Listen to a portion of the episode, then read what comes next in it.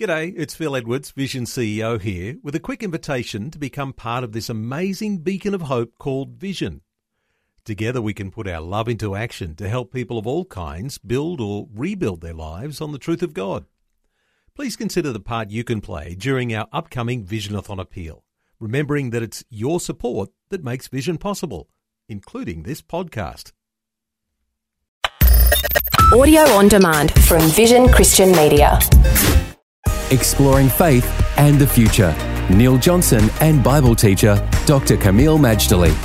And yet another controversial topic to be covering today. And what we've been talking about smoking. And is that a right thing to do if you're a Christian? Well, let's get even more controversial today, Kameel. Let's talk about consuming alcohol and the Christian. Because biblically, isn't it okay to sip a little wine or take a little wine for your stomach? All those sorts of things that people like to talk about.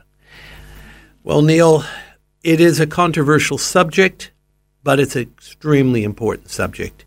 One I trust we can handle with some maturity and grace and flexibility. And I say flexibility not to be unfaithful to what the Bible says, but the truth is the Bible covers several bases here.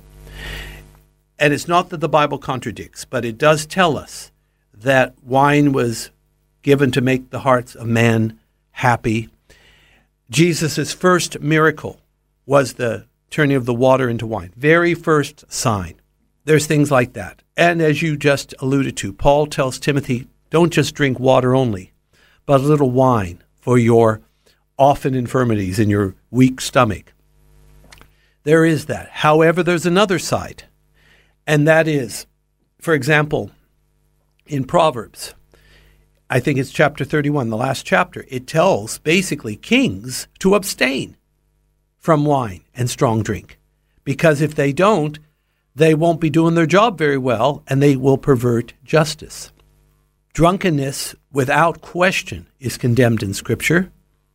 And, and so you have that element too. Now, some people say that Jesus made wine but it was unfermented.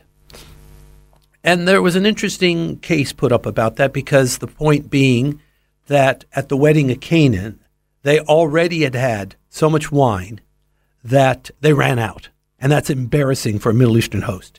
He needs more wine where I'm going to get it. So Jesus helps him out as a sign.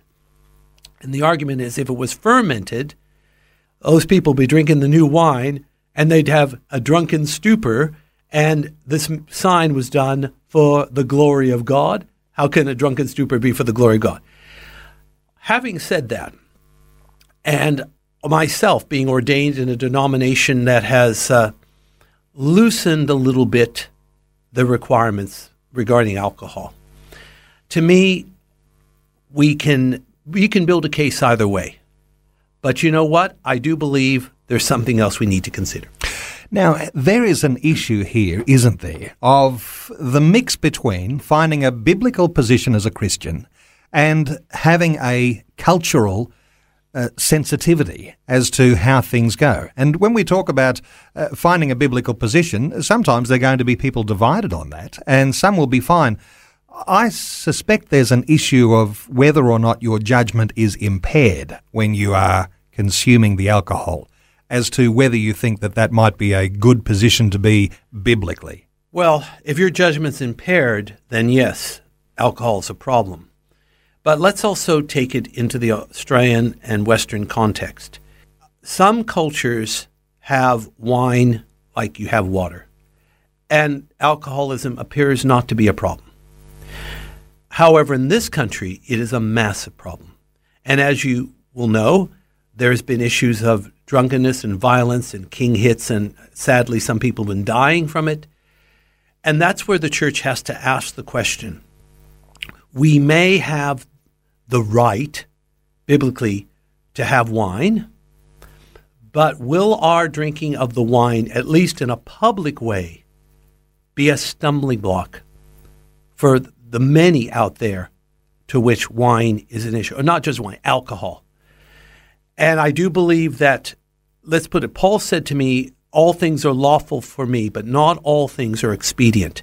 It may be And friends, just consider maybe that God wants abstinence, at least publicly, if it will prevent somebody from being scandalized and falling from the faith.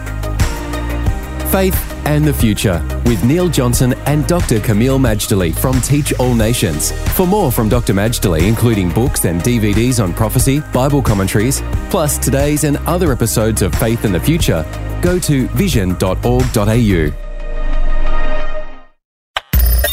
Thanks for taking time to listen to this audio on demand from Vision Christian Media. To find out more about us, go to vision.org.au.